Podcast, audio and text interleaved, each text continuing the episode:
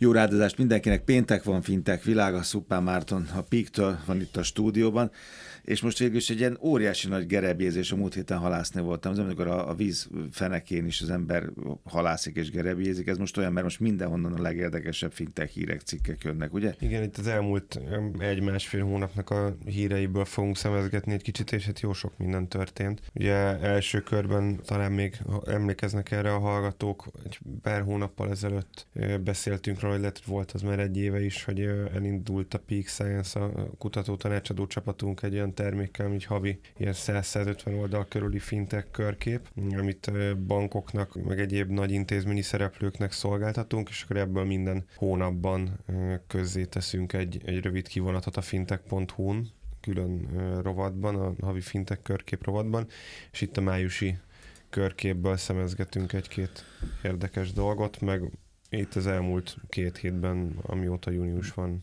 is történt egy-két izgalmas esemény. A pénzhiány, meg az, hogy nehéz idők jönnek, nehéz idők járnak, az, az azért átszövi ezt a hírcsokrot, ugye? Alapvetően igen, érdekes pénzhiányról azért makrogazdasági szinten egyáltalán nem beszélhetünk. Mégis a, úgy csinál a kockázati tőkeszektor, mint hogyha pénzhiány lenne, de tulajdonképpen pontosan ugyanolyan forrásbőség van, mint tudom, fél egy évvel ezelőtt, csak sokkal zavarosabb a jövő, tehát sokkal, sokkal nehezebb víziók alkotni, és, és ezt magabiztosan alátámasztani, illetve hát elszálltak a, a kamatok is, ami, ami ugye látszik, ez nem csak Magyarországon van így, hanem egész Európában, de Amerikában is. Úgyhogy alapvetően a kockázati tőke piac egésze eléggé erőteljesen befékezett. Itt, itt, itt nagyjából egy, egyébként egy olyan fékezést látunk, ami, ami, ami abszolút a az általunk vélelmezett, és most nagyjából azért alátámasztása kerülő Lufinak a leengedését jelenti, tehát nem azt jelenti, hogy ilyen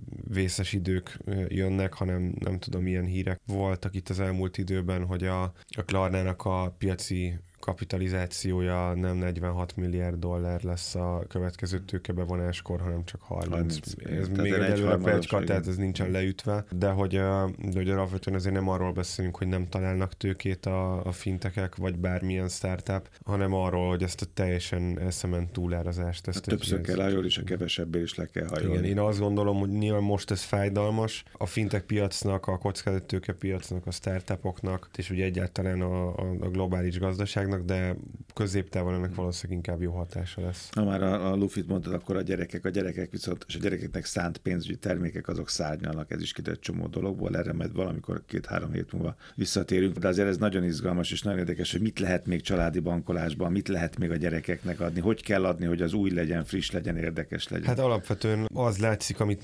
jósoltunk egyébként egy-két évvel ezelőtt, hogy az lesz a trend, hogy azért itt nem a gyerekeken akarnak majd keresni a zseb zseppénzkártya szolgáltatók, hanem a gyerekkorból felnőtté váló korábbi ügyfelekből, illetve a gyerekek szüleiből, és, és itt abszolút ez látszik.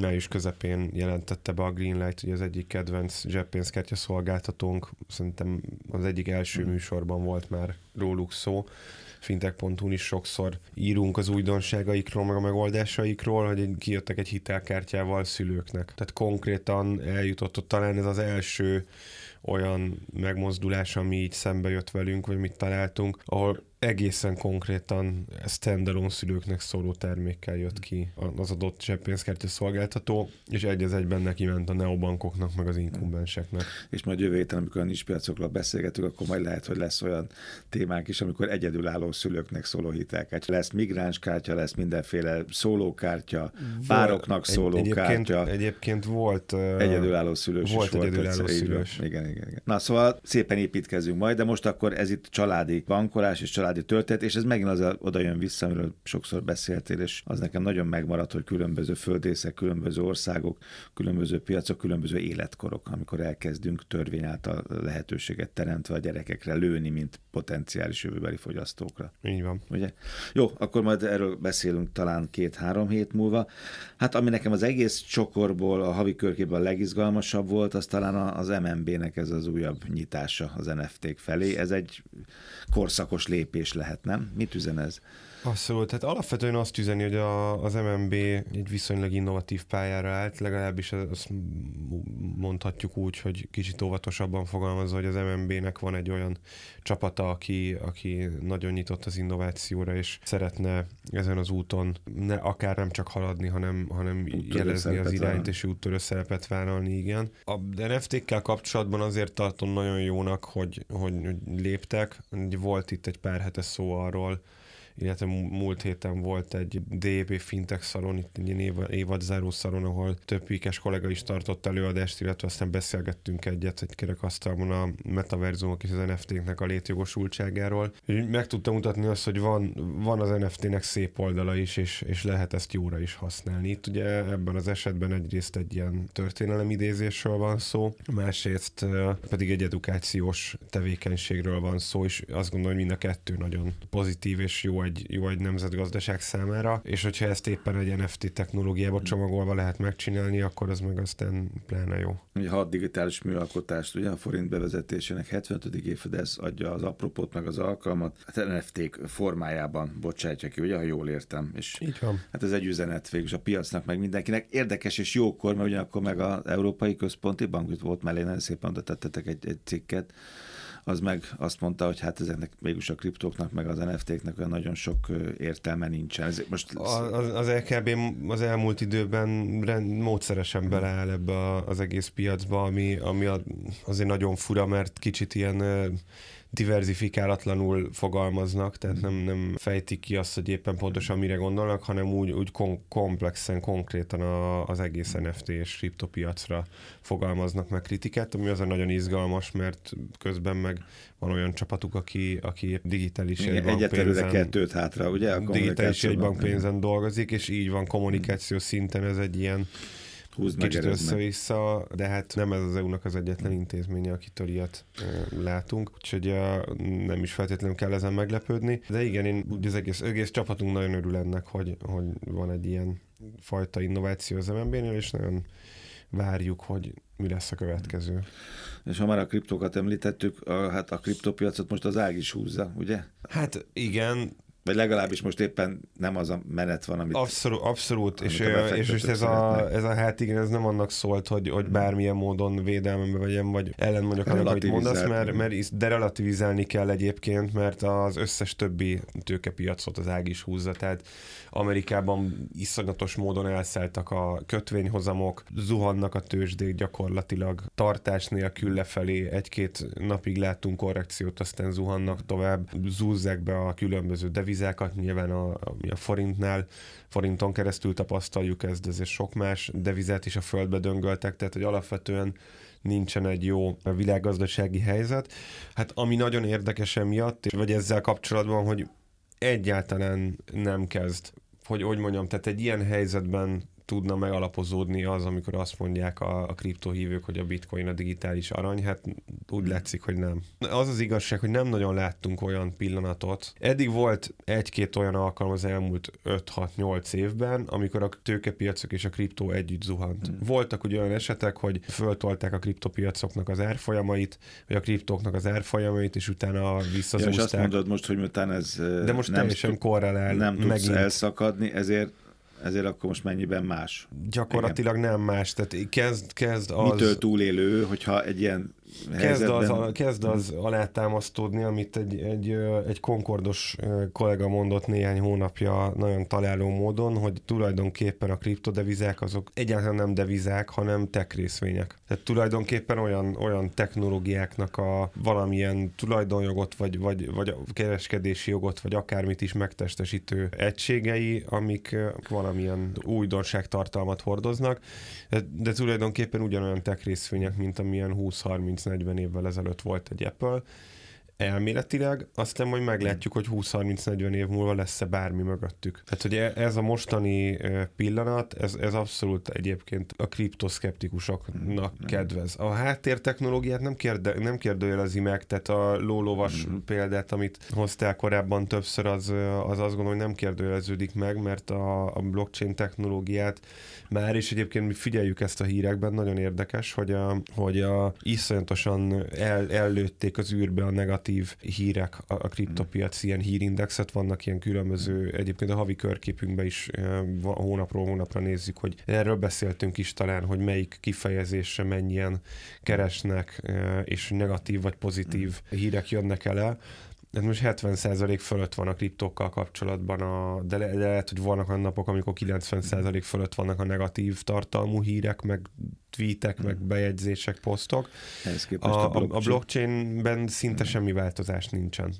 Változott kicsit, tehát még mindig látszik, a, de, de a korreláció mondjuk egy öt évvel ezelőttihez képest, az a rugalmas elszakadás, hogy... ezt úgy szokták, hogy a háborúban mondani. Tehát a blockchain el kell rugalmasan szakadni a kriptotól. És ez gyakorlatilag ez... megtörtént. Ahogy egyébként érdekes, hogy két évvel ezelőtt a koronavírus, kicsit több mint két éve volt az az óriási pánikszerű szakadás 2020 márciusában a tőzsdéken, akkor még a, a, a blockchain-nel kapcsolatos hírindikátorok és a kriptóval kapcsolatos hírindikátorok nagyon hasonlóan mozogtak, most, most már nem. Tehát itt az elmúlt két és fél évben a leválás vált el tényleg haló a lovastól. Ha már a, a havi körképet mondtad, és a, meg a, úgyis tudtak a kriptok, meg a tech részvények is itt voltak, én meg azt mondtam volna neked rögtön, hogyha belevághattam volna a havi körképben, ugye abból is szemezgetünk most ugye fintek hírek a legutóbbi hetekből, napokból.